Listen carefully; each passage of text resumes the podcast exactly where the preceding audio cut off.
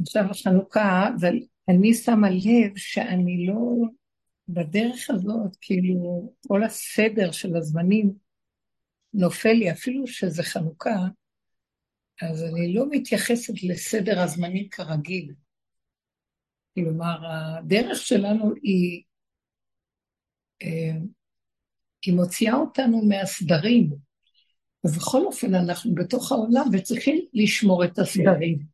יש שבת, יש חנוכה, יש... אז אני שמה לב שאני לא צריכה שזה יהיה במוח שלי. כל הזמן בדרך כלל לוח השנה במוח. והדרך הזאת, היא מביאה אותי, לפחות אני רואה במשך הזמן, גם ראיתי את זה אצל רבוש הרבה פעמים, שהוא לא היה מדבר על זמנים ועל סדרים, כמו שאנחנו בתוכנית העולם בדרך כלל נמצאים. אנחנו בדרך כלל מדברים על החגים, על המועדות, ויש לנו אה, דברי תורה על זה, ושיעור על זה, וכן הלאה. פה אני רואה שהעיקר שלי זה כל הזמן איך המוח שלי לא בסדר הרגיל, אני רק, אה, מה ששייך לי אני מדברת, מה שייך לי, אני חוזרת ואומרת, שהעיקר של הדרך זה כל הזמן לברר את האמת. רגע, רגע. אה, הקשר שלנו עם השם זה הרצון לאמת. אה, זאת אומרת, הרצון לאמת הוא הקשר שלנו עם השם. וכאילו כאן, בתוכנית העולם, אין לנו באמת חיבור אליו, אבל אנחנו יודעים שהוא קיים ומדברים עליו, ואז יש סדר של מעגל השנה, ויש תוכנית, ואנחנו מדברים מהתוכנית, והתוכנית, יש לה אה, השקפה ודעות ורעיונות והגיגים וכל מיני אה, חידושים, אבל אלה שנמצאים בדרך, לא מעניין אותי החג, החנוכה, זאת אומרת, לא מעניין אותי הד... ההכרה שלי לא נמצאת כמו פעם בסדר של המועדות, הזמנים, והדעת שלהם והרעיון עליהם, אלא אני חיה את הנשימה, ומישהו יזכיר לי שזה חנוכה, ואני אדע מה אני צריכה לעשות. ואחרי רגע זה יכול גם לעוף לי מהמוח. לעומת זאת, כל הזמן בהכרה נמצאת העבודה. והעבודה לא קשורה לזמן כזה או אחר, או אה, מועד או חג או רעיון, היא כל הזמן, בכל עת, בכל מקום, בכל מצב. עבודת האמונה, עבודת הכרת האמת, היא לא קשורה לזמן מסוים. על כן, אני מנסה לומר שאנחנו נכנסים בדרך הזאת למצב של שינוי תודעה. לפחות עכשיו זה מין מעבר מהתודעה הקודמת, שהיא ספרייה מסודרת של זמנים ועיתים ואירועים ומאורעות וחגים ומועדות, כמו שאמרנו, וימים שתיקנו לנו חז"ל ימי החנוכה, ואז אנחנו לומדים עליהם וזוכרים מה היה בזמן ההוא, בימים ההם, בזמן הזה, וכן הלאה. ויש לנו את האווירה שמסביב, וזה תודעת העולם. בתודעה של העולם אנחנו חיים בגלות בסדר של זמנים ורעיון והשקפה, ו... וכל מה שקשור בכל חג ומועד. אבל הדרך שאנחנו נמצאים בה מורידה אותנו מזה. אמנם אנחנו לא פטורים מלקיים, אבל הקיום מתחיל להיות שונה. אנחנו לא לא מקיימים, אבל אנחנו לא מקיימים את זה מהדעת, מהסדר. אנחנו מקיימים את זה כי משהו דרכנו מקיים. אנחנו לאט לאט מתחילים לחיות שיש משהו בתוכנו שמוליך אותנו ומסדר לנו את המציאות פה. אה, אנחנו פועלים דרך הגוף הזה, וגם לרגע נזכרים שעכשיו צריך להדליק נרות, וגם אפילו נקיים את המנהגים שמסביב. אבל מעיינינו לא נמצאים בדעת של הדבר, אלא ביסוד האמת הפשוט. האמת הפשוט, הוא יורד לאט לאט מהדעת, דרך העבודה הזאת, ומתחיל להיות במקום של ההוויה הקיומית הפשוטה. רגע, רגע. ויכול להשתכח ממני רגע שזה חנוכה עכשיו, או שזה שבת עכשיו, או כל דבר אחר. אז יש מי שבתוכי מזכיר לי מה צריך לעשות ברגע שנדרש, ושלזכור שזה יום כזה או אחר. זאת אומרת, זה כבר לא התורה שלי, תורת עץ הדת, שאני אחראי עליה ואני חייב להיות דרוך כל הזמן לזכור ולא לשכוח כדי לקיים, אלא משהו דרכי מקיים אותה, זה כבר הופך להיות תורת השם, תורת ההוויה, תורת הקיומיות, היקום של מה שהשם רצה ממני לקיים, שהוא נתן תורה לעמו ישראל בלוחות הראשונים, כך הוא נתן, שדרכנו אנחנו, דרך המציאות שלנו, מתקיימת ההוויה שהיא מוליכה אותנו, ודרכה אנחנו פועלים. אז עכשיו זה לא משנה אם יש לי מצב רוח, אין לי מצב, לא, מצב רוח, אם יש לי חשק, אין לי חשק, אה, מה עובר עליי, לא עובר עליי. אני לא רוצה יותר להשתמש, גם זה קורה לבד במשך הזמן. התוצאה של הדרך היא שאני לא משקיפה על עצמי, או מתכנתת את עצמי, את הדעת שלי, איך צריכה להיות ההרגשה עכשיו. עכשיו צריך, יש המון עניינים, מה שנקרא, אה, במרכאות, כל חג. עכשיו מסתכלים על הנרות ונתבונן בהם, ואז האדם מתחיל לדמיין מה הוא רוצה לראות בנרות. אני נותנת דוגמה, כמו שזה עכשיו חנוכה. או אה, להרגיש, מש, לנסות להרגיש מה שהדמיון של ההשקפה של חג אומרת לנו. אה, קדושת השבת, לנסות להרגיש אותה, או כל חג אחר ומה שעובר בו. אנחנו חיים אותו דרך הדעת בסדר של חיינו בגלות עץ הדעת. אבל פה זה משהו אחר. אנחנו חיים, הוויה נושמת דרכי. והיא מנהלת את הימים והמועדות שלה דרכי. ואין לי במוח כלום. אני שמה לב, למשל, שהאורות של חנוכה יש בהם, אני מרגישה את זה, זה אור חזק, זה אור גדול, והוא הוא יוצר, הוא, הוא יושב, הוא מזיז את התוכנה, את השכל, אם עוד נשאר, ומתגלה התוהו ובוהו שמתחת לסדר. עכשיו, כשמתגלה התוהו ובוהו, אז האדם מרגיש שאין לו שליטה.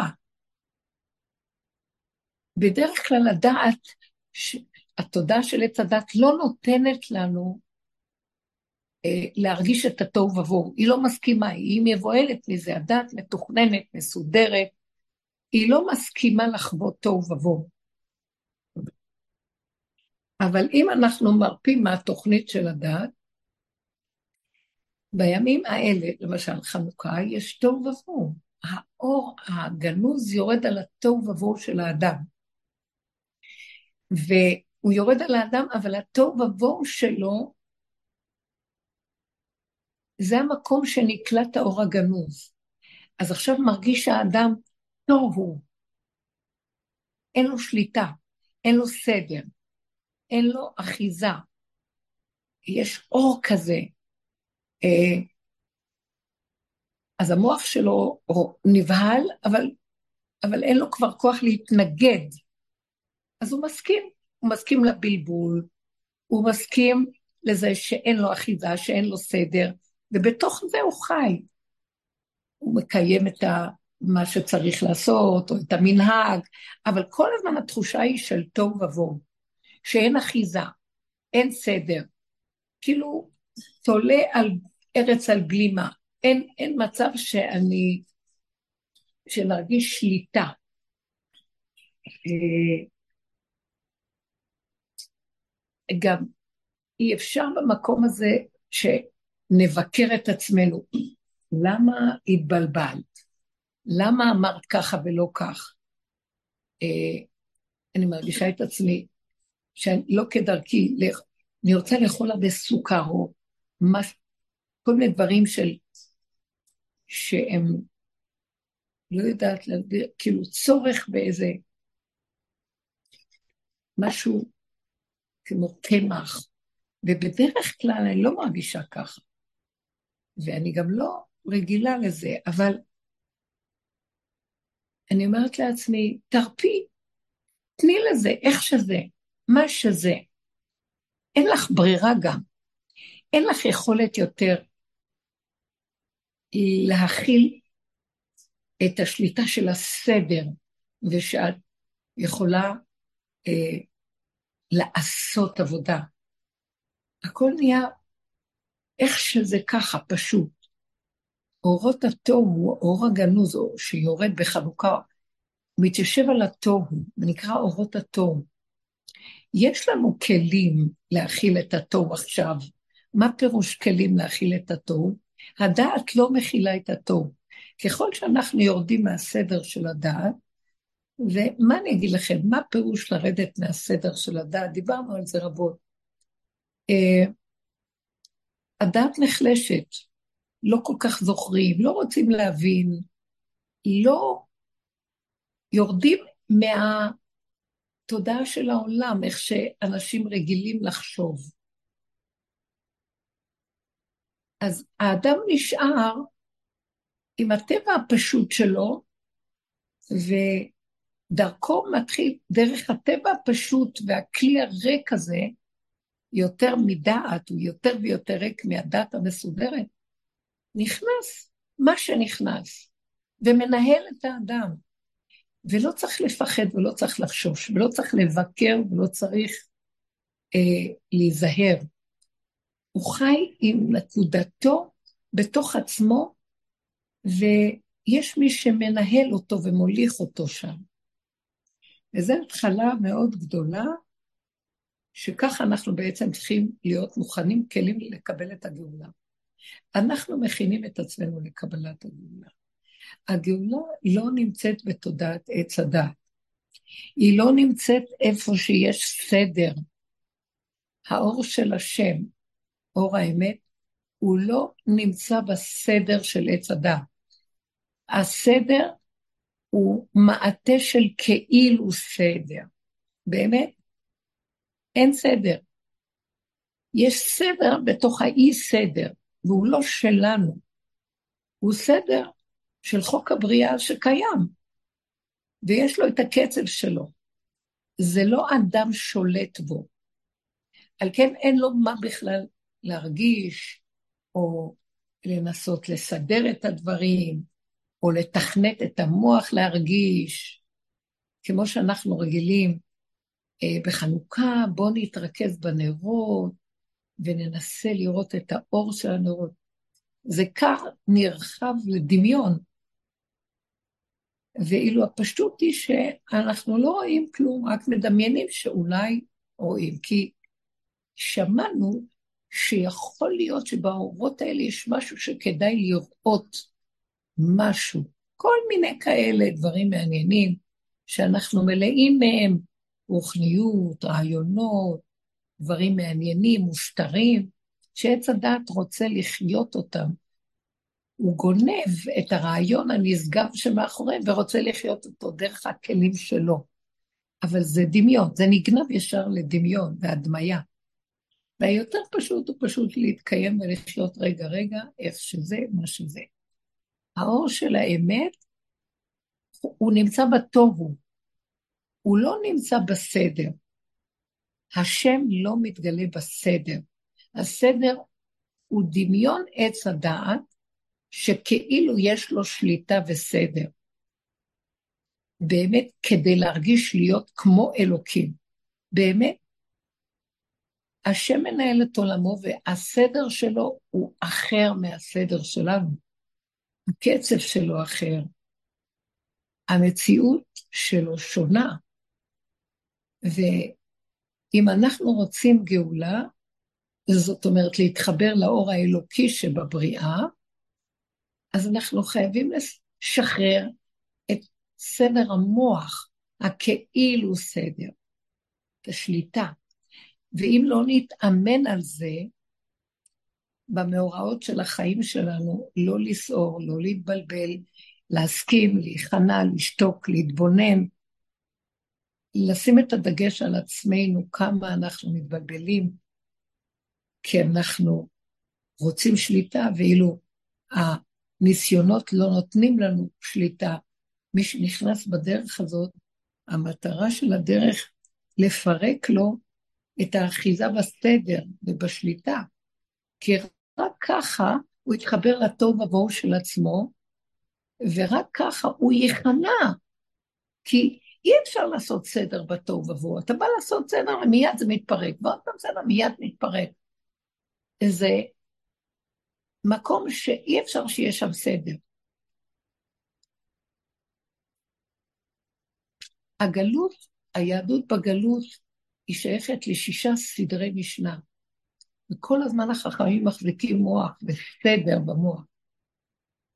והפחד הכי גדול ביהדות זה עולמות התוהו.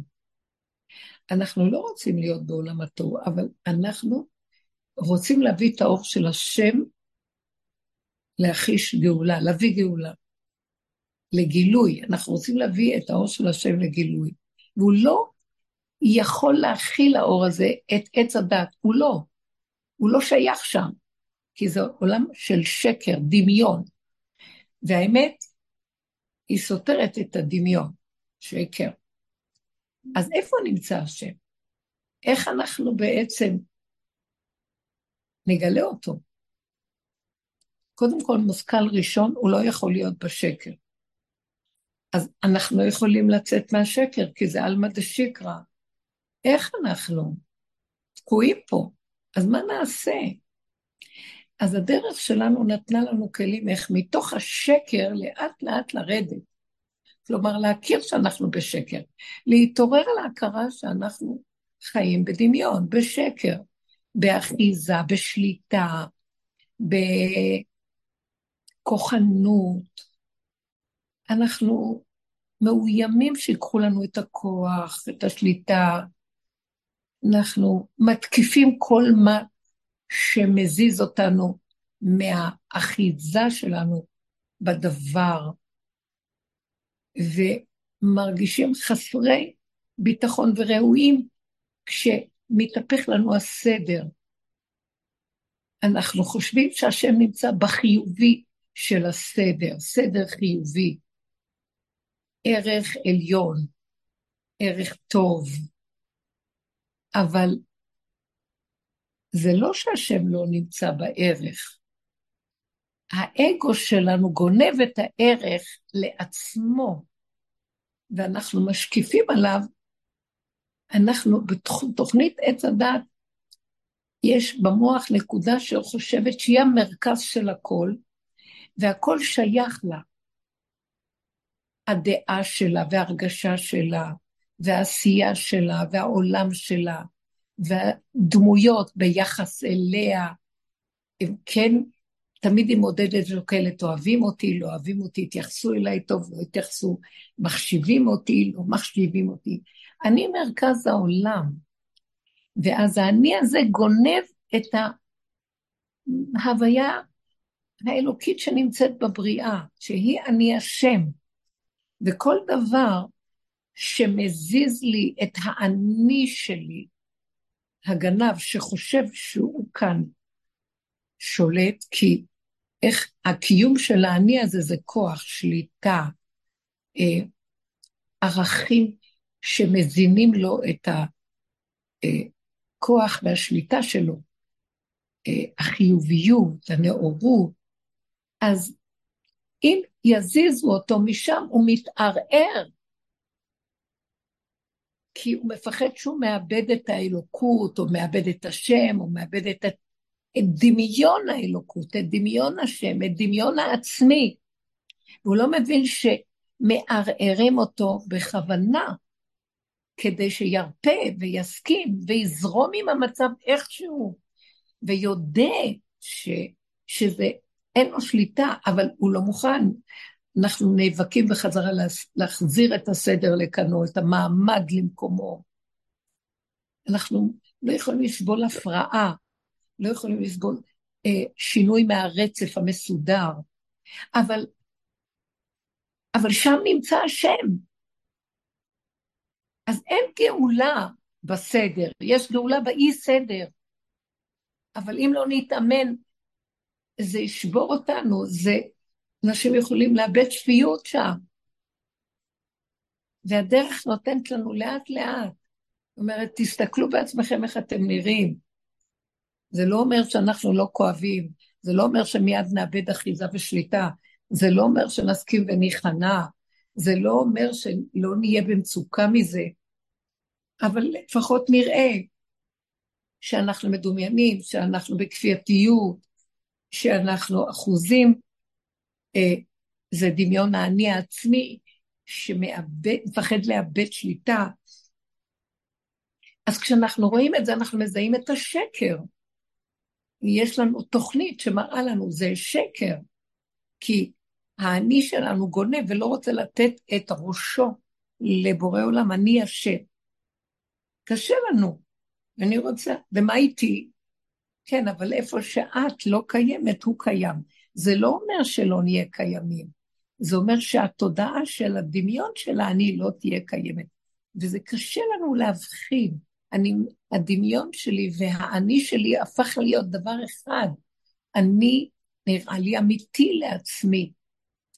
וכל העבודה הזאת שאנחנו עושים זה לאט לאט להתחיל להשיל את ה... להסכים שזה דמיון ששולט עליי. אני לא כזה חשוב, אני לא כזה מרכזי, זה דמיון האני. אני כן, יש הוויה קיימת פה של היצור הזה שנקרא אני, אבל יש מי שמתנהל דרכו אם אני אתן לו רשות. אם אני אוריד את מוחי ואת דעתי ואת ראשי, תוכנת עץ הדת, ואמסור לו את זה, אז הוא ייכנס וינהל אותי וינהג אותי.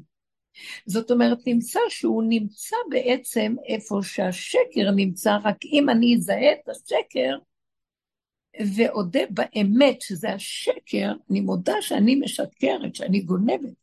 ואז מאחורי ההודעה הזאת מיד הוא מתגלה. האני שלי הופך להיות אני השם, אני הוויה שמתגלה. ופועלת דרכנו רגיל, ומקיימת את התורה והמועדות והמנהגים והחגים, אבל לא אם אני ישותי, איך תהיה התוצאה. הכל יקרה, זה לא יהיה דרך המוח שלי, זה לא יהיה דרך הישות שלי. החנוכיה שלי, אני חייבת להדליק, או אני אומרת, איש צריך להדליק, לא חשוב, גם אישה צריכה להדליק. אני אה, רוצה להרגיש את האורות של החג. אני רוצה לעשות כל מיני סגולות כדי לחוות את האור שיורד בך. זה לא עובר ככה. כשאנחנו מתחילים לראות את האחיזה השקרית, למה אני רוצה אורות? למה אני רוצה לחוות את החג? למה אני רוצה להיות מתוח ולחוץ שאני מנהג, אני צריך לה, הכל להדליק ובזמן ושלא יפריעו. זה האני שלי, וככה אנחנו כל הדורות וכל הח... כל הגלגולים וכל התהליך של הגלות עושים. כי אנחנו חיים את התורה דרך האני, דרך הדת, דרך עץ הדת, שזה אני ישותי רק שעובד בתורה ובמצוות, אבל זה אני ישותי, עצמי, גנוב. ועל כן אין גאולה כל כך הרבה דורות. ואנחנו צריכים להתעורר. לא שנפסיק לקיים, שנפסיק לקיים עם הצורה של תודעת עץ הדעת, שעם האני העצמי. אז התוצאה תהיה שאנחנו פשוטים יותר, פחות לחץ, פחות סערה. אנחנו מדליקים איך שהסיבה תראה לנו. אנחנו חווים את האור הזה ממילא כאשר הדעת שלי לא נחוצה לרצות בעצמה לסדר את החוויה של האורות. זה משהו אחר, זה זורם פשוט ומשהו דרכנו פועל וחי ומוליך אותנו במה שנדרש לנו לחג או ל... ל... ליום לחנוכה או לכל אירוע אחר, מועד או חג אחר. וזה התחלה של השלט הדמיון. זאת אומרת, מאחורי ההכרה, זאת אומרת, בהכרה שאני רואה את השקרים שלי, את הגניבה של אני, וזה כל הלימוד שלנו בדרך הזאת. כל הזמן לזהות שהמצוקות ששולחים לי, זה לעצור ולא להיכנס במצוקה, לא להצדיק את האני שלי בחיובי נגד השלילי, או לנסות לפתור, אלא לעצור מיד ולא להיכנס למצוקה. רק כי רוצים ממני שאני לא אכנס עם האני שלי, עם כל המציאות הקודמת לתוך הסיפור. אני אעצור, אז לא צריך. אני במצוקה כי לא הספקתי אה, להכין וכולם מגיעים עוד מעט. או, אני במצוקה כי צריך להדליק ואנחנו עוד מאחרים. אני במצוקה כי אה, יש בלאגן ואני כל כך רוצה לשבת ליד הנרות ולהסתכל, או כל מיני דוגמאות. לא, לא, הסתדר טוב, לא הסתדר גם טוב, אני לא רוצה להיות בשום מצוקה. המצוקה מאותתת לי שאני רוצה שליטה, כוח לפי התוכנית של הדעת שלי. ואני בתודעת עץ הדעת, אני מצדיק את זה, ונלחם כל הזמן להשיג את הדעת הנכונה. אבל במקום החדש, בעבודה שלנו, כדי להביא את הגאולה, זה לא שנבטל את החגים, את המועדות, את הסדרים, נבטל את האני שגונב את כובע השליטה והסדר, והכל בכוחנות, והכל בלחץ ומתח. וזה מראה את המסכנות שלו בעצם, שהוא חושב שהוא כאלוקים, הוא חייב להשיג ולהגיע, אבל הוא, אין לו כוח לעשות את זה. הכל רק דרך העצבים והרוגז והשליטה, והמתח והלחץ. וזה הגלות. ואנחנו אומרים בפיוט של אה, הנרות הללו, אנו מדליקים על הניסים, אנחנו אומרים, מעוז צור ישועתי, ויש שם קטע שאומר, אה, ואין קץ לימי הרעה. אחרי אדמון בצל צלמון, זה הקטע האחרון. הקם לנו רואה שיבה. אז אנחנו אומרים, אין קץ לימי הרעה. ואנחנו מתחננים להשם, שיגל אותנו מימי הרעה. אצלי בפירוש יום זה מצב, ביום ההוא יהיה השם אחד ושמך, במצב הזה. ימי הרעה זה נקרא מצבים של רעה. אז תגאל אותנו מהמצבים של רעה. אנחנו לא רוצים שיהיה לנו רע. אז הוא אומר לנו, השם יתברך, בניי חביביי, אתם רוצים שאני אבוא לגאול אתכם, להוציא אתכם מהרע, מימי הרעה. אין קץ לימי הרע. ואני אומר לכם, אני לא יכול לגאול אתכם בתוך התודעה שלכם. אתם רוצים שאני אבוא לתודעה שלכם ואעשה לכם סדר שלא יהיו ימי רעה, יהיו רק ימי טובה. ובכן, תדעו לכם, ימי טובה יביאו ימי רעה, ימי רעה יביאו ימי טובה. אתם בתוכנית אחרת שאני לא נמצא בה. אז אתם מתפללים אליי מהתוכנית שלכם, שאני אבוא לסדר לכם, שלא יהיה לכם, בתוכנית שלכם גלות. אז אני אגיד לכם, בתוכנית שלכם היא תוכנית הגלות. אני לא יכול להיכנס בה ולסדר לכם תוכנית אחרת בתוך התוכנית הזאת. אתם צריכים לצאת מהתוכנית, ואז תגלו אותי, ואז אתם אלה שיוצאים מימי הרעה. אני לא אוציא אתכם מימי הרעה. תבינו מה אני מדברת פה. ימי הרעה זה מצבי רעה. אנחנו על ידי תודעת עץ הדת יוצרים מצבי רעה. על ידי האני, השליטה, הכוח. כל כך הרבה שנים התבוננו בתודעה הזאת של עץ הדת. וראינו את השורשים שלה, את המנגנון שלה, למדנו אותה, את התוכנית שלה, את התכונות שלה, האופי שלה. היסוד הזה של האני, היסוד של ההתרחבות והדמיון, היסוד של הרצון להיות כמו אלוקים כוחי ועוצם ידי, ואנחנו אומרים, בגלות היהודית, אנחנו אומרים, מה רע בזה? מהו ברחום אף אתה רחום? מהו חנון אף אתה חנון? מה יש, מה רע בזה? טוב, זה תוכנית עץ הדת, טוב מול הרע, אז מוטב, מוטב שנהיה טובים מול, מול הרעים, שנהיה אה, רח, רחום מול, מול האכזריות. אבל באמת, באמת, זה לא אני, זה הדמיון שלכם שחושב שזה אני, ואתם מנסים לחקות אותי שאתם חושבים שזה אני טוב, ואז אתם רוצים להיות טובים. אני רחום, אז אתם רוצים להיות רחום.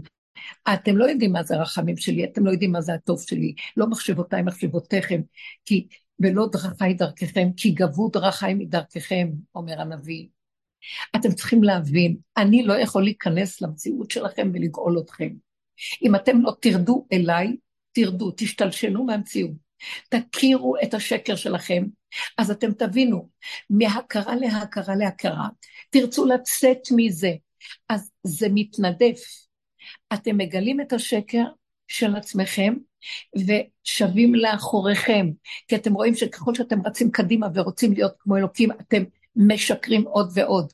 אני לא נמצא שם. אתם מחקים איזו מציאות שלא קיימת, מחקים בקוף. אז אתם צריכים פשוט לצאת, ללכת אחורה. תסתכלו על עצמכם ותראו את השקרים, תראו את המצוקות, תראו שאף פעם אתם לא מגיעים לשום דבר, תראו שהכל דמיון, תראו שאתם תמיד בלחץ מצוקה והתגברות, במלחמות, איך להיות גדולים, איך להיות חזקים, איך להיות עוד מעט אלוקים, איך להגיע ועוד מעט תגיעו לתכלית, ואף פעם התכלית הנרצית הזאת לא מגיעה. אז תרדו אחורה, עוד קצת אחורה, עוד קצת אחורה. כל פעם שאנחנו יורדים מדרגה אחורה, מתקלף השקר, ומתגלה אלוקית, אלוקות מתגלה מאחוריו וקצת, עוד נקודה, עוד נקודה, עוד נקודה. כל טיפת שקר שאנחנו מפרקים, אנחנו פורמים את העין, ומהפרימה של העין שפרצנו, של השקר, שם יש שקט, טוב ובוא, חלל פנוי. משם יכול להתגלות האור החדש. אבל לאט לאט, לאט לאט, אי אפשר בבת אחת. אז משתגע, לא נכיל את השממה. אה, מעט מעט תגרשנו את פניך, כי פן תרבה חיית השדה עליך. זאת אומרת, אנחנו לא יכולים שממה לגמרי. אז לאט, קצת פרימה ושטח פנוי, ופרימה ושטח פנוי, ולאט לאט לאט לאט. מי שמוכן ללכת אחורה ככה, אז הוא מבין דבר מאוד מעניין. הוא גורם לרע של עצמו. ימי הרעה וימי הגלות, ימי המצוקה, זה אנחנו יוצרים אותם, זה תודעת עץ הדעת, כי אנחנו מפרנסים אותה וחיים איתה, נושמים איתה ונותנים לה כוח. נלחמים נגדה, מתגברים נגדה, פעם נופלים אליה, והיא יונקת מאיתנו, ופעם אנחנו בורחים ממנה והיא רודפת אחרינו. אחרינו, ופעם כזה, ופעם כזאת, ואנחנו לא יוצאים מזה. וכך אנחנו מקיימים כאשר התודעה והערכים שלנו זה להתגבר, להגיע גבוה, לא להיכנע, להילחם תמיד ולהצליח נגד היצר הרע, ויצר הטוב הוא גבוה מול היצר הרע. יצר רע, יצר טוב, שניהם יצרים, שתיהם תוצר עץ הדת. השם לא נמצא שם. זה מלחמת היצרים. ואין לי כוח אליהם. השם מחכה ואומר, כל פעם אני שולח לכם משיח. כל פעם אני שולח לכם איזה הערה, עולה המסך ויורד אור שלי, לראות. כי אני שומע את הצעקות שלכם. אתם מוכנים לגאולה? אתם מוכנים שאני אבוא? אבל אני לא רואה שאתם מוכנים. כי כל פעם שאני באה, יש לכם סבל, נכון? יש מצוקות, אתם צועקים. אז כל פעם שאני מציץ, אני רואה שאתם אומרים, טוב, בואו נתגבר, בואו נהיה יכולים, בואו לא נישבר ונהיה כן יכולים. ואז אתם עוזרים חי לקראת המציאות הבאה של ההתגברות, ואתם בכוחכם, בעוצם ידיכם, מסלקים אותי, כי אתם לא נכנעים ואומרים, לא רוצים להתגבר, לא רוצים להיות יכולים. זה שקר, זה לא מוביל אותנו לשום דבר. אנחנו לא רוצים להילחם, אנחנו רוצים רק להיכנע ולהסכים, וכמובן לא להישבר, כי השבירה זה עוד פעם אה, מראה שאנחנו היינו רוצים להיות יכולים, מאחר ולא, אז אנחנו נשברים. אבל אדם שלא אכפת לו לא להיות יכול, לא אכפת לו לא להתגבר, לא אכפת לו שלא להגיע, לא אכפת לו מדרגות, לא אכפת לו של להיות גדול, לא אכפת לו. הוא רוצה את קרבת השם. קרבת השם זה סוף המצוקות, סוף תודעת עץ הדת. אז הוא חייב להבין שהוא, המצוקות נוצרות מהתודעה שלו. מזה שהוא נכנס להילחם כשבא מצוקה, או כשבא מה שמנגד אותו. אז כל עבודתו בעצם, לאט לאט, שהוא מתחיל להכיר בעצם מה קורה פה בעבודה שלנו, הוא מבין שהוא לא צריך להתגבר, הוא לא צריך להילחץ. הוא לא, המטרה של הניסיונות שבאים אליו זה לא להיכנס בהם, זה לא להיות יכול, זה לעצור את התודעה שרצה בלחץ להתגבר, שמא תאבד את שליטתה ואחיזתה, ולא לספק לה מזון. זה תרגול מדהים, אתם יודעים, זו עבודה לא פשוטה, אבל היא שווה את כל העבודות, יותר מלהדליק נר של חנוכה. זה חשוב, להדליק. אבל הגדר של ההדלקה יהיה מתוך רפיון, הכנעה, לא כוח, לא לחץ, לא מתח, לא צריך. עכשיו צריך שיהיה לנו בדיוק הזמן. עכשיו צריך שאנחנו אה, נתרגל את האורות של חנוכה. עכשיו בואו נעשה הדמיות. עכשיו, עזבו, הגדר של אדם שעובד בדרך, הוא כן מקיים לפי הסיבות. הסיבה ומראה לו. הוא לא מצליח בדיוק בזמן הזה, יש לחץ, אז שירפא, וידליק מתי שידליק. ההלכה לא סותרת את זה, יכול להדליק גם בשעה מאוחרת. אבל זה לעילא ולעילא, ויש עניין במרכאות, וכן, כל מיני כאלה מצד המעלה, וכן כל מיני. אבל זה חשיבת הגלות. בכל הדורות ככה היינו, כן, היה לזה מקום.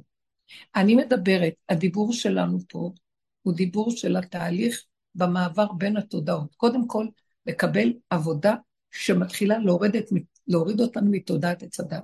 ב', לאט לאט מתחילים להכיר מה אנחנו עושים, בהתחלה לא מבינים, עובדים, עובדים, עובדים, אבל לא מבינים, לאט לאט מכירים, אה, זה מוליך אותנו לקראת רפיון, לקראת הרפייה, לקראת הסכמה, לקראת קבלה פשוטה של הכל השלמה, לא להיות בשיוורון.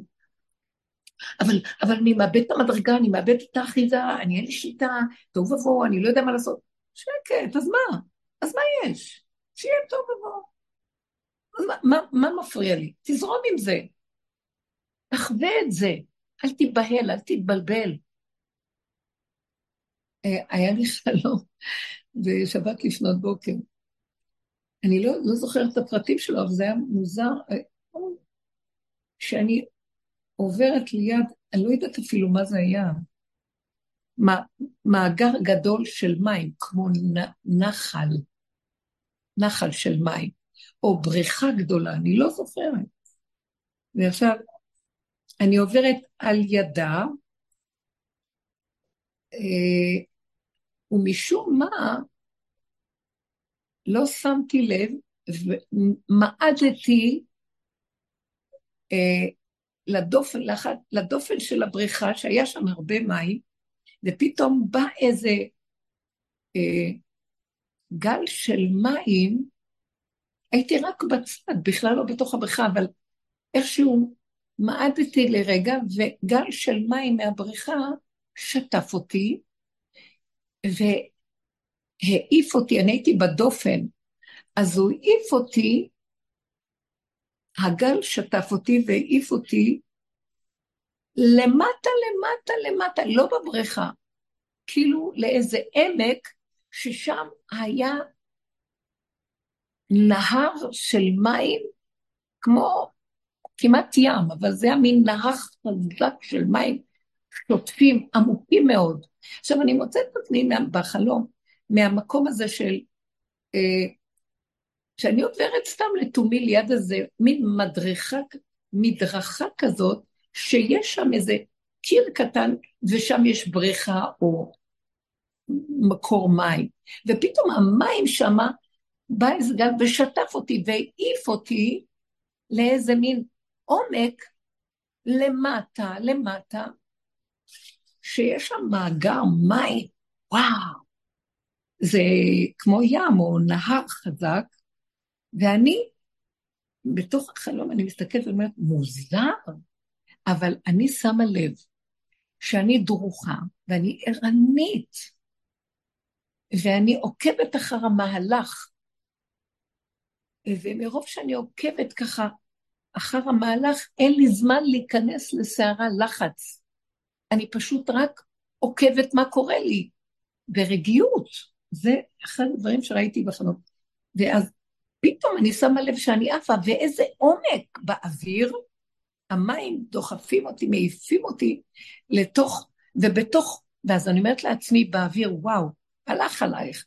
זהו, משם את נכנסת לתוך העומק של המים פה בנהר השוצף הזה.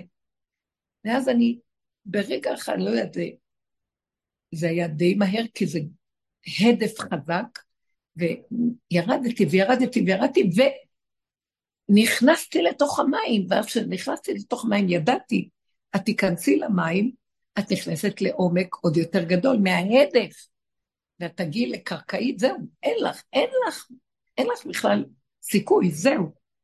אז אני נכנסת לתוך המים האלה, עמוק, עמוק, עמוק, ואני נושמת, אני כאילו, הגעתי לקרקעית ואני עולה מהקרקעית, ואני אומרת, רגע, אבל אני נושמת, אז אל תאבדי, אל תאבדי תקווה, את עוד נושמת, ואני נושמת ויוצאת החוצה. אבל בתוך המים נשמתי. וככה התעוררתי, איך שאני, הראש שלי כבר בחוץ, או אני נושמת גם במים וחווה את הקשר עם החוץ של הבריכה ויוצאת מזה. אבל מה, ש... מה שראיתי ב... מה שהתבוננתי, שה... שהיה שם הסכמה, ו... אני, כאילו, משהו מוליך אותי, אז זה לא שלי. הובילו אותי, לקחו אותי, פתאום מים העיפו אותי, נכנסתי לתוך כזה עומק של מים, והרימו, הורידו אותי עד לקרקעית, ומשם הציפו אותי, שמתי לב, אנחנו לא בשליטה על כלום, באמת, באמת. והמעברים לא שלנו. אם אני לא נשברת ואני נות... מרפה אחיזה, מרפה בהלה. מאיפה הבהלה באה? מהדעת, מהפרשנות והמשמעות של ההתרחבות, שאנחנו לוקחים את הנתון הפשוט וישר אה, חושבים ונבהלים ומה לעשות ולא לעשות, כאילו אני העושה, אני הפועל, אני ואני ואני, ואז אני צריך פתרונות ואני צריך כוחות ואני צריך חוזק, ו... ואנחנו מפריעים למהלך שקיים שמסדר לנו את הכל. ואז הכל מאוד פשוט, רק לא להפריע. אז זאת אומרת, מה שגורם לנו לכל הבהלה והסערה והחרדה והמצוקות, זה צורת החשיבה, התוכנית שאנחנו חיים פה דרכה. עץ הדעת זה כמו איזה כפתור כזה, שנשאבנו אליו, והוא העיף אותנו מהמרכז הפנימי שלנו לכיוון המוח. ואנחנו, כאילו הרגליים וכל הגוף מונח באיזו נקודה מוחית, שדרכו חווה את העולם. הוא מסתכל מהנקודה המוחית, והוא מסתכל על העולם בחוץ. זה שלי, זה ביחס אליי, זה מה חושבים, זה איך מרגישים, מה אני ביחס לזה, ואיך זה שייך לזה, ומה... אני כל הזמן מקשר את עצמי לכל דבר. אני חי עם הדעת שמשקיפה עליו בחוץ, שכל הזמן מחזירה את ההשקפה לעצמה. וזה חוזר, ומי אני ביחס למה. וזה שלי, זה לא שלי. אני, אוהבים אותי, לא אוהבים אותי. אני חשוב או לא חשוב, אני... וזה שקר. וככה אנחנו מתנהלים. אז שבאה מצוקה, אוי ואבוי, אני בסכנה, אני צריך להילחם, מה אני אעשה, אני לא אעשה, אני כן אעשה. האני הזה זה, זה שוד ושבר. אני צריך לקיים את המצוות, אני צריך לקיים את השבת ואת החגים, אז יש פסח ואיזה לחץ יש, ומה אני צריך לעשות? יש ילדים ויש, זוגיות, ואני צריך ואני ואני ואני. זה חיים של שקר. בואו ניקח את הכובע הזה שנקרא אני, הכפתור הזה, ונוריד אותו, ותראו מה. יש ילדים, יש זוגיות, יש בית, יש עולם, יש אני, יש כלום, אבל זה לא אני כמו שזה אני, והעולם לא שלי, הרכוש לא שלי, הילדים לא שלי, הזוג, בן זוג לא שלי, כלום לא שלי, אבל יש הכל, ויש מי שמנהל את כל זה ומוליך אותי בתוך זה. הוא מחבר את הזוגיות, הוא גם נותן לה רווח, הוא מביא, מקשר את הילד אליי, וגם הוא נותן גם שהילד יהיה עם עצמו. יש רגעים לכל דבר, מסבים לכל דבר. הוא, זה אנרגיית החיים והקיום, חיות של השכינה, שזורמת בבריאה שלה, בנבראים ובנוצרים שלה, ומנהלת אותם. והם uh, חיים טוב. למה צריכים את האני הזה? את הניתוק מהבסיס המהותי, השורש שלנו, הגזע, ולעוף למוח שנבח חושב שהוא איזה אדון ששולט וחייב וצריך, ואז אה, הוא חייב כוחות, ואז הוא לחוץ, ואז אם הוא אדון, הוא לא צריך להיות לחוץ, כי אם הוא אדון ויש לו יכולות, שישלוט, אבל הוא נדמה לו שהוא אדון. אז הוא כל הזמן צריך לגייס את הלחץ ואת העצבים כדי להוכיח לעצמו שהוא יכול, והוא לא עולה על השקר הזה. הנה באה דרך מדהימה ונותנת לנו כל כך הרבה כלים. כל טיפה של לחץ, מתח, רוגז, עצבים. שקר, שקר, שקר. זה קשה. אנחנו צריכים לתפוס את זה בעודו ביפו ולהיכנס פנימה, פנימה, פנימה. עד שרגע קטן של משהו הכי קטן, ישר אנחנו לא מוציאים את הראש רחוק, כדי שלא יהיה לנו קשה לחזור. כל אחד ואיפשהו אחוז. וזה המקום שלנו אה, להתעורר, להרפות, להרפות, להרפות. כתבנו בעלון מהשם שנותן אה, שכל לכתוב. ששואל יוסף את האיש הזה שהוא פגש אותו בדותן, אה, את החי אנוכי מבקש, הגיד אני, הגיד נא לי, איפה הם רואים? הסתכלתי על הפסוק, פסוק מאוד יפה. מה זה איפה הם רואים? תגיד לי, השם קורא לעם ישראל אחי, למען אחי ורעי, אדברנה שלום בך. אה, אור החיים מפרש בפרשת בהר, שזה על השמיטה ועל, והמצבים שאם אדם, וכי ימוך אחיך עמך, ומכר את נחלתו, שצריך לנקום, אז הוא נותן פירוש מאוד יפה על הפסוק, וכי ימוך אחיך, שהבן אדם, חד מעם ישראל, נהיה עני ויש לו, הוא רוצה למכור את הנחלה שלו. אין לו כסף, הוא צריך לתת, אז שצריך להיות מי שיקנה את זה וכן הלאה. אז הוא אומר, וכי ימוך אחיך. כאילו, הוא רוצה, הוא מסביר אור החיים, שהאח, זה, זה השם יתברך, הוא אח שלנו, הוא קורא לנו אח, אחי, ואנחנו קוראים לו אחי. כשהוא נמצא, זה השכינה שהיא נמצאת בעניות, בגלות, והיא צריכה למכור את האחוזה שלה, את הנחלה שלה. אז אנחנו צריכים לגאול את הנחלה שלה ולהחזיר אותה למושבה. אז הוא משתמש בפירוש כי ימוך אחיך לגבי הקדוש ברוך הוא, שהוא בעצם השם יתברך, הוא אח שלנו, והוא ירד מנכסיו. אנחנו צריכים לגאול אותו, השכינה. הצדיקים צריכים לגאול אותו, עם ישראל צריך לגאול את השכינה מהמצב שלה. אז שהוא שואל יוסף, את אחי אנוכי מבקש, השם כאילו בא ושואל, או שהוא שולח משיח צדקנו, וכל פעם המשיח בא ומציץ. אחי, איפה אתם? איפה הם רואים? אנחנו רואים בעץ הדעת. אנחנו הולכים לאיבוד ברוע של עץ הדעת, מתרועעים. איפה אתם, הוא אומר? אני בא לגאול אתכם. שמעתי את הצעקות שלכם שיש לכם ימי רעב ומצוקות. עד מתי? אבל אני בא לגאול, אבל אני לא מוצא אתכם. כי אתם כל הזמן בתודעה של עוד מעט נתגבר, עוד מעט נוכל, יש לנו ברירה, אין לנו ברירה. מה נעשה? אנחנו צועקים ולא נענים. אתם יודעים שאני שומע אתכם ואני באה אליכם, אבל אתם צריכים לעשות איזה צעד לקראתי. אני לא יכול לבוא איפה שאתם. אני כן יכול לעשות מה שאני רוצה בעולמי. אבל יצרתי חוקים וקבעתי שהחוק אומר, המפתח בידיכם כדי לפתוח לי כפתחו של מחט, ואני אפתח לכם כפתחו של אולם. אבל אני לא אבוא בלי שתפתחו.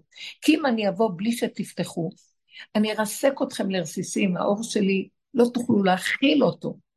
אז אני רחמן עליכם. והחוקים שקבעתי, השכינה שלי בידיכם, היא זאת שאתם חייבים לגאול אותה, להקים אותה. היא בתוככם. מתחת לשקר של עץ הדת, שם היא נמצאת. עץ השק, עץ הדת, פרס מסך וכיסה אותה, ומשתמש באורות שלה. אתם, דרככם, אלוהים מחיה את כולם. ואז דרך זה שהיא נותנת לנו חיים, אנחנו גונבים מזה ונותנים את זה לנחש עץ הדעת. אה, אז היא לקראת הסוף לא רוצה יותר לתת לנו חיים. אין לה מאיפה לתת כי אנחנו לא מחזירים לה. ואנחנו צריכים להתחיל לעשות את התהליך ההפוך, לפרק את השקרים שלנו ולהסכים לפירוק הזה, כי הוא, הוא מזעזע, זה פירוק שכאילו שוחטים לנו את הדמיון, וזה קשה, זה הקרבת קורבנות, אבל הם קורבנות דמיוניים. לא נופלת טיפת דם, אנחנו בייסורים מהדמיון של עצמנו, אבל לאט לאט עולים על הגל ואומרים, טוב, אין לי כוח כבר להתייסר, אין לי כוח לסבול, אין לי כוח להתגבר, אין לי כוח כלום. זה תודעה משוגעת. אם אני אמשיך לחיות בעולם יחד עם התודעה הזאת, אה, אני, אה, אני ימות ואלף כמוני ימותו, והיא תמשיך לחיות. היא בולעת. הצילו. אז האדם הזה אומר, תעצרו, תעצרו. לא רוצה, לא רוצה, לא רוצה. אני רוצה להצטרף להשם. אני לא רוצה יותר לראות בשדה זר. זה שדה זר. זה שדה שאני לא רוצה להמשיך לפרנס אותו. אני לאט לאט יורד ממנו, ומפירוק אחר פירוק אחר פירוק, אחור הפנה, מתחיל להתגלות החיות של השכינה. כל אלה שעובדים בדרך שלנו כל כך הרבה שנים איתנו, כולנו ראינו את זה. מה מריץ אותנו להמשיך להיות בדרך הזאת כל כך הרבה שנים? כי אנחנו עובדים ומתגלה שכינה, ועוד פעם בשקר, ועובדים ומתגלה עוד פעם שכינה, ולאט לאט אנחנו מרגישים את קרבת השכינה. כולם אומרים את זה. וזה מה שמחזיק אותנו, זה אמת שמתגלה, אבל אנחנו צריכים לתת עבודה. אז הכלל היסודי, שימו לב, אנחנו בעצם עושים בתהליך הזה כמו בית שמאי, שכתוב שהוא יהיה ההלכה כבית שמאי לעתיד לבוא. אנחנו משיטת הגדלות מדליקים שמונה נרות ביום אחד, בחנוכה בית שמאי אומרים שמונה נרות, ביום אחריו הולך ופוחת. שבע נרות, אחר כך שש נרות, עד הנר האחרון. זאת אומרת, אנחנו מהגדלות יורדים לקטנות, הלוך וחסור, הלוך וחסור, הלוך וחסור. הלוך וחסור מנפים את עץ הדת, מפרקים לו את הדמיון, אה, מורידים לו את האורות הגנובים, לאט לאט לאט לאט, עד שנשארים למטה למטה למטה, עם אור קטן, אור הנר. הנר הזה, ערכתי נר למשיחי, ארוך לנר. יש מושג בדוד המלך, נר. משיח הוא מלמטה צומח, מהקטנות.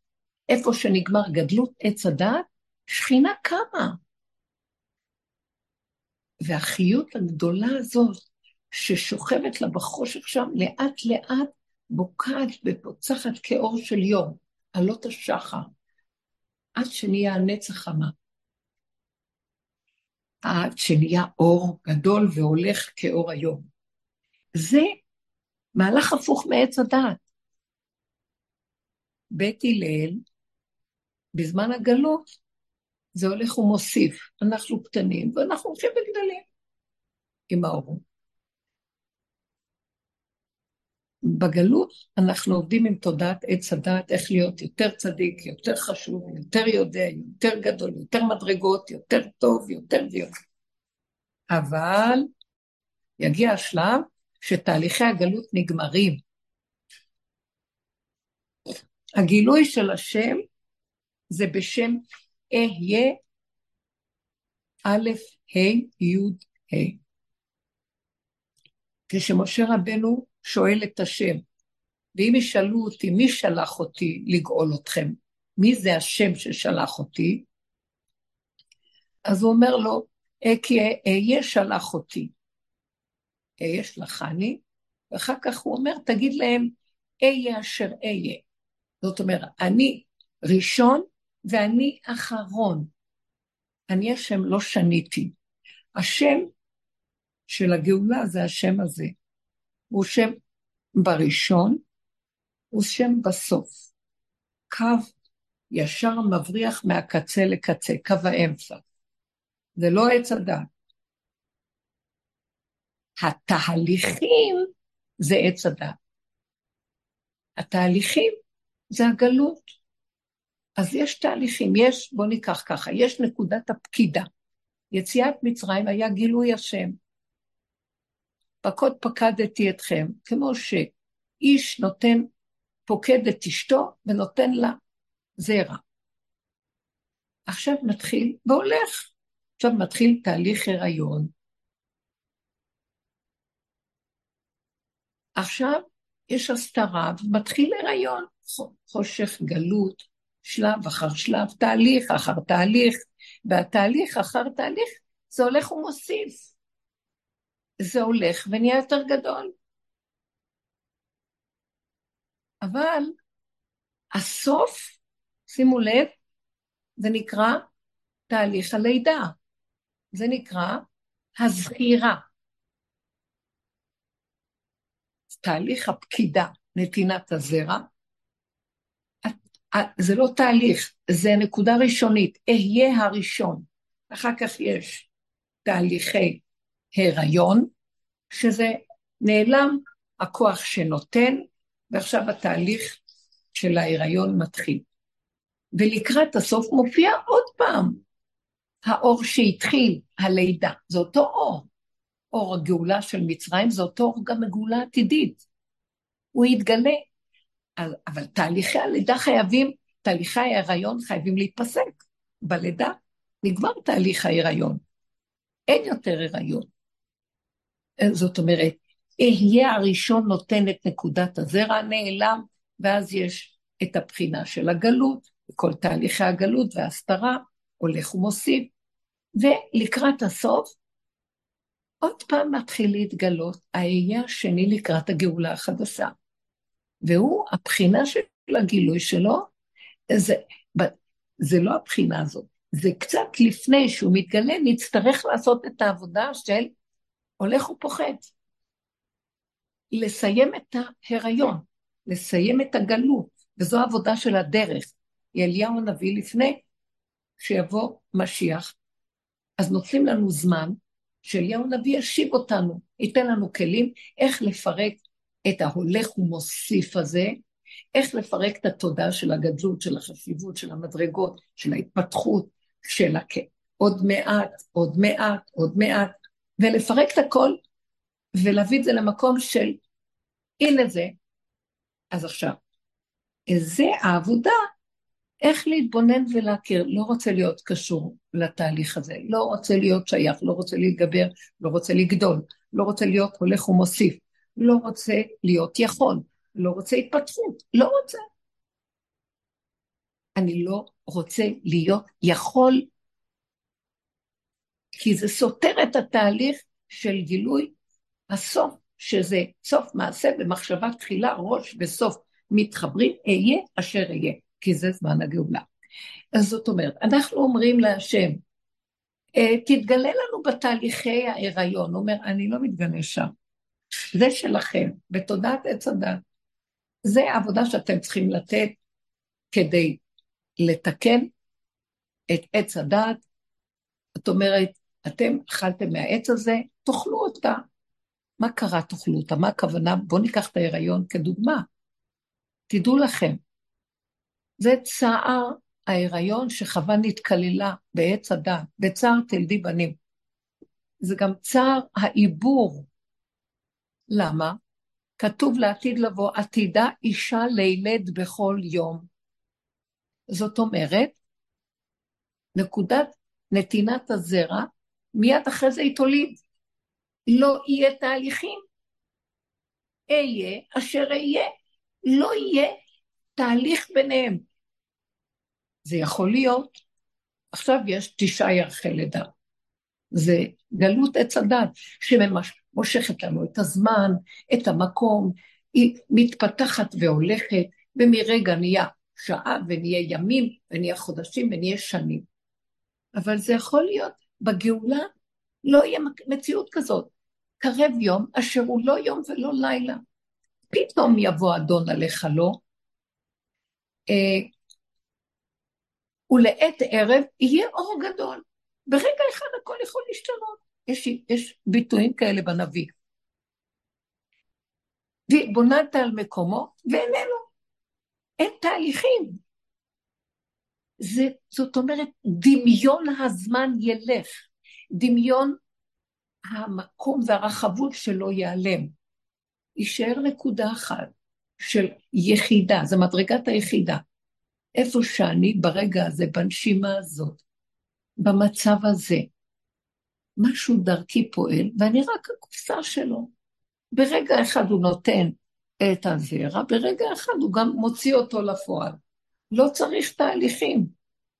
כתוב, עתיד לבוא, לעתיד לבוא, אנחנו, היום אנחנו חיים, אחרי שישה ימים יש שבת.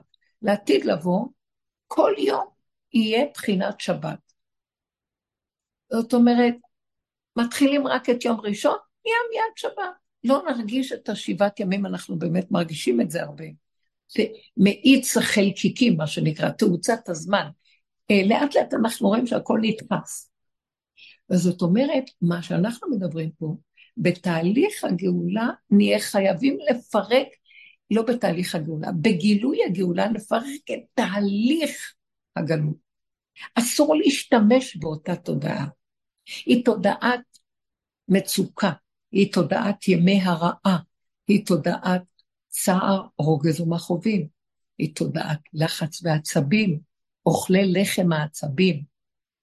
הגאולה פירושו של דבר שכל הרחבות והדמיון והתודעה הזאת תתפרק, נישאר באותו מקום.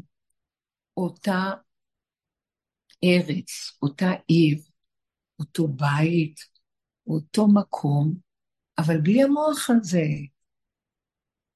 והכל יהיה בסדר, ולא יהיה חסר לנו דבר.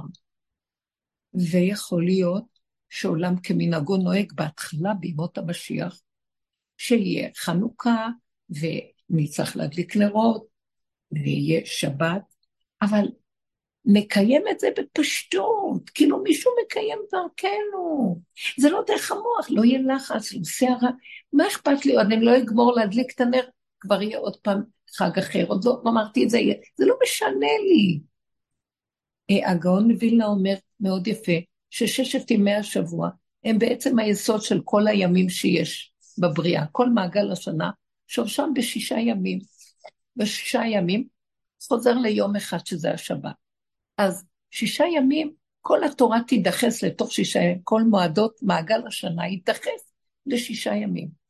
אה, יום ראשון יהיה פסח, יום שני יהיה ראש השנה, יום שלישי יהיה מתן תורה, יום רביעי יהיה ראש חודש, שבו נתלו המאורות, יום חמישי יהיה סוכות, שזה עוף יעופף וכל המקיף של הסוכה, יום שישי שמיני עצרת, שבו נברא אדם, אתם קוראים אדם, אז תישארו איתי.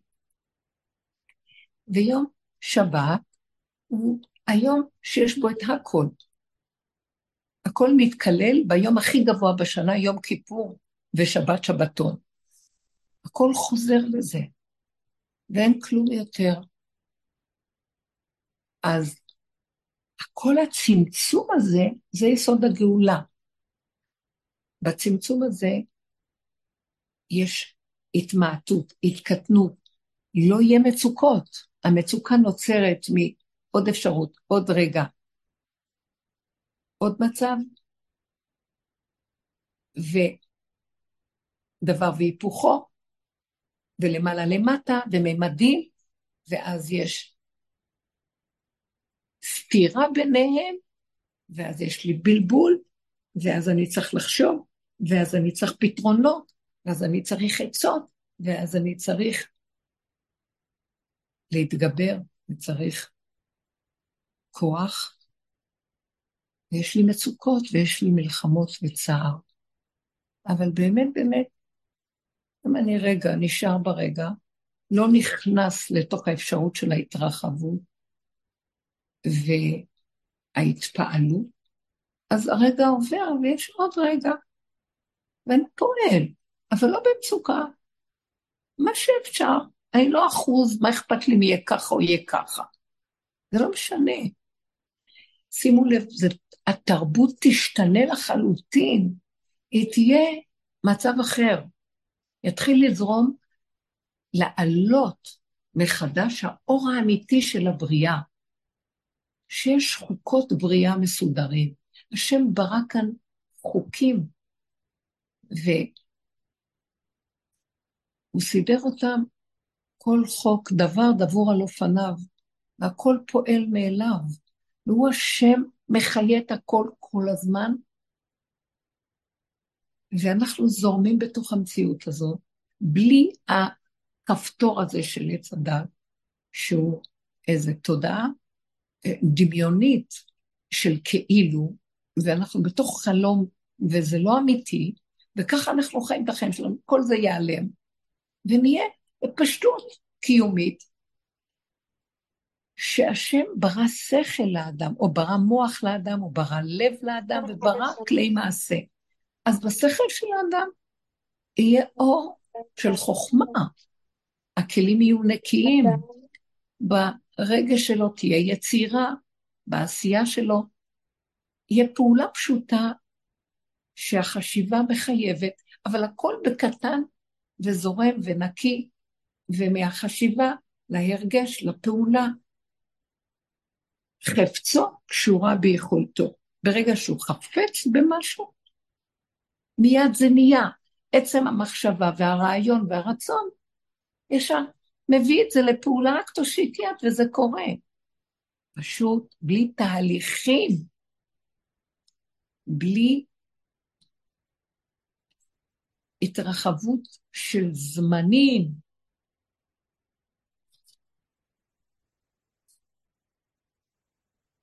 הגאולה היא במקום אחר, היא לא יכולה להיות איך שזה פה בתודעה הזאת. על כן אנחנו צריכים להבין, מקום, שאני מדברת על מקום, לא התכוונתי מקום פיזי. אה, בתודעה שלנו חייב להיות שטח פנוי. תורידו את הישן, ובואו ניכנס למקום אחר. זה לא משנה איפה שאנחנו בג... במקום הפיזי, אבל המוח שלי לא יפרש את זה כמו פעם. אני פה, ושם זה ארץ אחרת, ופה זה עיר אחרת, ופה. זה לא משנה. כל העולם כולו ייראה לי איפה שאני עומד. אני העיקר, ובשבילי נברא העולם, ואני העולם, ואני ירושלים, ואני המקדש. ואני הקודש קודשים, קודש וגם קודש קודשים. אני הכלי של הבורא. כל העולם נברא בשבילי. חזרנו למדרגה היסודית שבה, שרצונו של השם לברוא אדם כזה. אז זה לא משנה שיש עוד כמוני, שישים ריבו. זה לא משנה. זה של הבורא עולם. אבל אני צריך לתת לו את הקופסה הזאת. כל אחד חייב להיות אחראי על הקופסה שלו. ובואו נחזור לנקודה הזאת, שכשאנחנו מורידים, לאט לאט משילים את דמיון עץ הדת ומצטמצמים פנימה, ולא רוצים להיות שייכים לכל ההתפעלות וההתרגשות של העולם, דעות, הרגשות, כל הסערה הזאת. לא אכפת לי שאני קצת אחשוב או קצת יהיה לי מחשוב, אבל אני לא רוצה להסתבך במוח. אני רוצה להתחדש רגע, רגע, רגע, רגע, ולהיות ערני עם החושים ו... והחיות שרואה, ששומעת, שנושמת אמת אה, בבריאה. קיים, אמת. הכל זז, וכשהעיניים הנקיות רואות, אז רואים את התקיעות של העולם, רואים אנשים תקועים, רואים את המצוקות, רואים צרות. זה מצער, אבל אם האדם הזה יכול לעזור, זה רק על ידי זה שהוא מסתכל בתוך עצמו, מתפלל ומבקש שהוא לא יתרחק רחוק מיסודו, ומקים את, את החיות שבתוכו. בתפילה שלו הוא מבקש רחמים על העולם. כך הוא יכול הכי לעזור לעולם. ברגע שהוא ירוץ רחוק מדי, הוא ילך לאיבוד. הוא כן יכול לדבר עם השני, אבל תוך כדי זה שהכוח הפנימי שלו פועל, אבל מאוד בזהירות, כי הוא גם יכול להיגנב, הוא גם יכול להינזק, הוא גם יכול להזיק. אז אה, להזיק על ידי זה שהוא ינזק, אז הוא גם כן יזיק. אז אנחנו צריכים צמצום פשוט, ולחיות בנקיות, ולהתחנן להשם, שיפתח לנו את החושים, שימול את הלב שלנו, הערל הזה, שהוא ישן, תרדמת, שייתן לנו לב בשר נושם, חי, שהחושים עובדים. הלב זה קשור למידות, לחושים. והדעת של עץ הדעת תפסיק להסתיר לנו ולחיות כמו איזה רובוטים של מכונה של מוח, שהיא מכונה מקולקלת כבר, ואין לה חיות אמיתית. האור הזה של חנוכה, כשאנחנו לא עם המוח, יכולים להרגיש אותו. הוא אור פשוט, והוא דורש שנסכים לכל מה שקורה, איך שזה, בלי להתבלבל. בלי להשתהות, לחשוב, להרגיש, להצטער, להגיב, להיות בפשטות עם מה שיש, איך שיש. לא צריך מוח כדי לחיות, מוח של עץ הדת. יש מוח בקיום של כל דבר. כל עבר יש לו מוח. בעיניים יש מוח, באוזניים יש להם מוח, הלב יש בו מוח, האיברים יש בהם מוח, והאיברים האלה פועלים מתוך המוח שלהם. מוח זה, אה, זה חוק, זה חוק, זה כוח הזיכרון, נקודת הזיכרון של המוח שלהם, שהיא מפעילה אותם, זה השם, זה החיות של השם. לא צריך את המחשבה של האני, אני רואה, אני רואה נכון, אני לא רואה נכון, מה נראה לכם? אולי זה ככה, חבל שזה לא זה, תעזבו את זה. העין תראה, והאוזן תשמע, והאף יריח. דוד המלך היה נקרא טוב רואי. עיני השם פקוחות ורואות, משוטטות בכל הארץ. הנה עין השם אל יראיו. אם אנחנו יראים אותו, זאת אומרת, יראים את תודעת עץ הדת ומצטמצמים, השם מביט לנו בתוך העין הזו, והוא מחיה לנו את העין, ואנחנו רואים אחרת את החיים.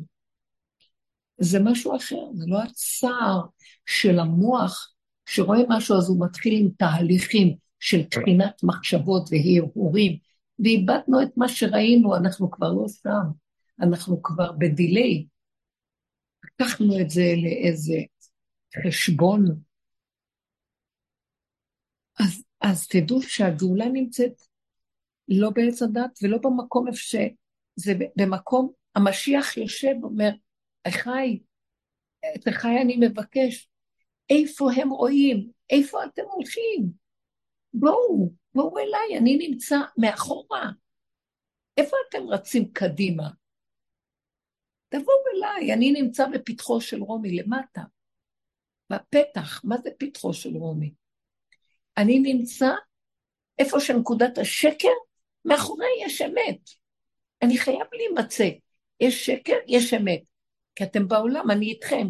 אז אני נמצא שם. אני לא צריך את זה, אבל אני בא, עמו אנוכי בצרה, אני בא לגאול אתכם, אני יושב איתכם, מחכה. אתם באים אליי? לא, אבל אנחנו בורחים לדמיון של האמת, של השקר, לדמיון החיובי שבשקר. זה מספק אותנו, נראה לנו שזה האמת, החיוביות, הנאורות, הגדלות, הגברות, החשיבות, הרצינות, המדרגות, הרוחניות. אנחנו הלכנו לאיבוד, משיח יושב למטה. הוא יושב בחושך שמה, בקו דק, בפתחה של רומי, בין השקר לבין האפשרות שברגע אחד זה יתהפך לאמת. והוא מחכה ורואה.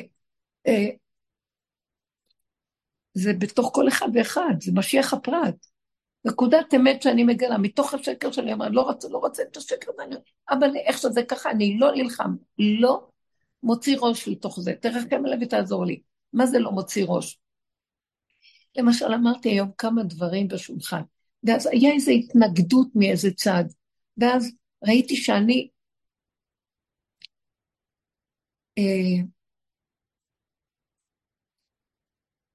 חשבתי לרגע, כאב לי שיש לו התנגדות, כי כשדיברתי בזמן אחר, באות, באותו יום או בלילה, סעודת הערב, כן קיבלו את הדברים, ופתאום פה מתנגד, ואז כאב לי מה קרה לו פה, שהוא לא עוקב אחר הנקודה. איפה הנקודה ש... ואז ראיתי איפה הוא הולך לאיבוד שם עם ה... סוגר, סוגר, מבוהל ובורח. ואז לרגע כאב לי, ורציתי להגיד לו משהו, ואז ראיתי שאני בסכנת מוות.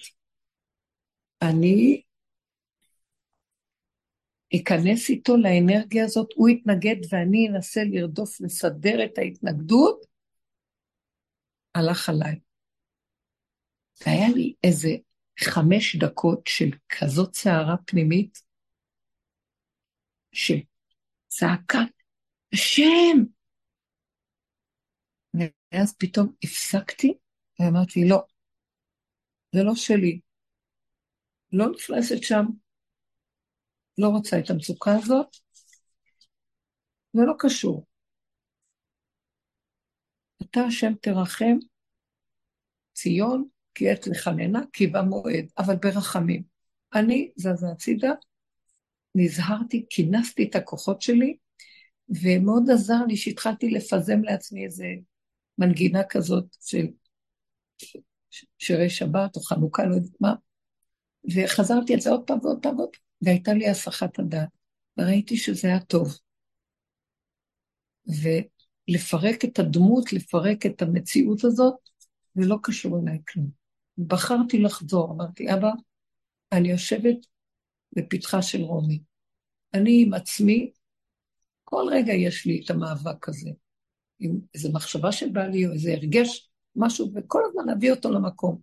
אני לא רוצה לפרסם, לפרנס את, ה, את הסערה, אני חוזרת לנקודה, מכניעה ראש ומבקשת מהשם רחמים, שלא ירחיב אותי, שיסדר אותו לעולמו, אני נותנת לו את עולמו.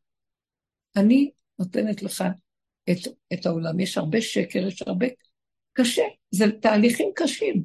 כל אחד רוצה להיות בתהליך שלו, אני, אני לא יכולה להתערב. האור הזה שאתה דרכי מפעיל, הוא בשנייה אחת מסדר את הכל. למה לי להתערב ברמה אחרת? וזה מאוד מאוד עוזר. זה המצב שאנחנו צריכים לכנס את עצמנו ולהתמעט, הולך ופוחת, ולהישאר בנמיכות, ולפתוח את אליו, ומשם מסיימים את המצוקות, מסיימים את הגלות, מזמינים את השם, את האור הפנימי, שהוא הולך ובוקע מתוכנו, לבוא להתגלות בעולמו, שיעשה סדר בעולמו. אנחנו לא מתבדלים מהעולם, אנחנו לא נעשים אדישים לעולם, אנחנו לא אה, נהיים אנוכיים, הפוך. אנחנו בונים כלי שיהיה מדויק, שיוכל דרכו להצמיח את הנר של משיח, ארוך לנר, ערכתי נר למשיחי, שהוא ידליק את האור הקטן הזה, והאור הקטן הזה, אור קטן עושה הרבה הרבה הרבה. האור הקטן הזה יכול להועיל הרבה יותר מהמוח של עץ הדת הגדול, עם הסערה שלו, מהערבוביה שלו, סכנת עולם. אז המקום הזה הוא אה, ילך ויגלה עלינו את האור הגנוז. מי מוכן להיכנס במקום הזה? הנרות של חנוכה מסמלים את האור הזה. אור קטן, נמוך, פשוט, אה, שהוא יכול להשפיע הרבה. מעט המחזיק את המרובה. זה אור קטן, נר קטן, מציאות קטנה, כלי קטן, פח קטן, אבל משם הולך ובוקע, והאור הקטן הזה יכול להפיץ ולשנות מצבים אה, שבדעת עץ הדעת אין לנו מוצא ואין לנו פתרון אליהם. הדרך שלנו מובילה אותנו בסוף למקום הזה. אור שמונת הימים, אור שבעת הימים, הנר השמיני הוא מעבר אפילו לכוח של הטבע, שזה האור הגנוז. האור הגנוז הוא מעבר לכוח הטבע, זה אור הברית, לכן אנחנו מלאים ביום השמיני בברית. ברית מילה זה היום השמיני, שזה למעלה אפילו מכוח הטבע, שזה שבע. וזה מקום שיש עכשיו את האור הזה, נשתמש בו. אה, לא, לא נשתמש בו בתודעת עץ הדת, כי הנרות הללו, אנחנו מדליקים, אסור לנו להשתמש בהם, אלא לראותם בלבד. זאת אומרת, שזה לא תודעת עץ הדת התפקודית, המוח שלה טוחן, וכל היום חושב שהוא עושה ועושה ופועל וגונב, אז אסור לנו להשתמש במוח עץ הדעת בנרות, באורות האלה, אלא אנחנו צריכים להתמעט, להיות כמעט באפס מעשה, באפס ישות, ואז דרך האפס הזה מתגלה עשייה פשוטה, והתוצאה של האור הזה מתגלה ופועל מאליו. ואנחנו פועלים, ויש הצלחה בפעולה, והכל בקטן ובריכוז, ובזמן קטן עושים הרבה, ולא יודעים איך זה קורה, ולא מרגישים מאמץ ולא עמל. זה מעט שאור כזה קטן שמחזיק ועושה הרבה, זה סוד אור הגנוז, זה הפך מאור הטבע, שזה עמל וסערה וגדלות, שהיא מותירה אותנו כאילו אה, חיים, אבל אנחנו לא נקראים חיים. זה החיות החדשה האמיתית, זה אור הגאולה, רוצה, דופק על הדלת ורוצה להתגלות. הדרך שלנו, שאנחנו עובדים עליה הרבה מאוד זמן, מבית מדרשו של רב אושר אליהו הנביא, שהוא התחיל כבר לפני 70-80 שנה, ועוד הבעל שם טוב וגם אורות של גדולי עולם, זה האור הזה ש... לא להתבלבל מהפגם, לא להתבלבל מהשלילה, לא להתבלבל מההתמעטות, לא להתבלבל מהלא, לא להתבלבל מהאין כוח ואין אונים. ההפך, שמה להיות, ולהשלים ולקבל, ולא להצטער ולא להישבר. ופתאום הכל מתהפך. זה בדיוק מהלך הפוך למציאות העולם. אז זה המקום שנדרש לנו להיות בו, ומשם תבוא הישועה, והגאולה נמצאת במקום הזה, איפה שנגמר גדלות השקר, הגניבה ודמיון הישות והכוח, שם מתגלה האור הקטן שהולך וגדל עד נכון אור היום והשמש כצאת השמש בגבורתו, צאת השמש אור הגנוב. השם יעזור לנו ויזכה לנו במקום הזה. אם יש לכם משהו להגיד, לא השארתי לאף אחד מקום להגיד כלום, אני רואה.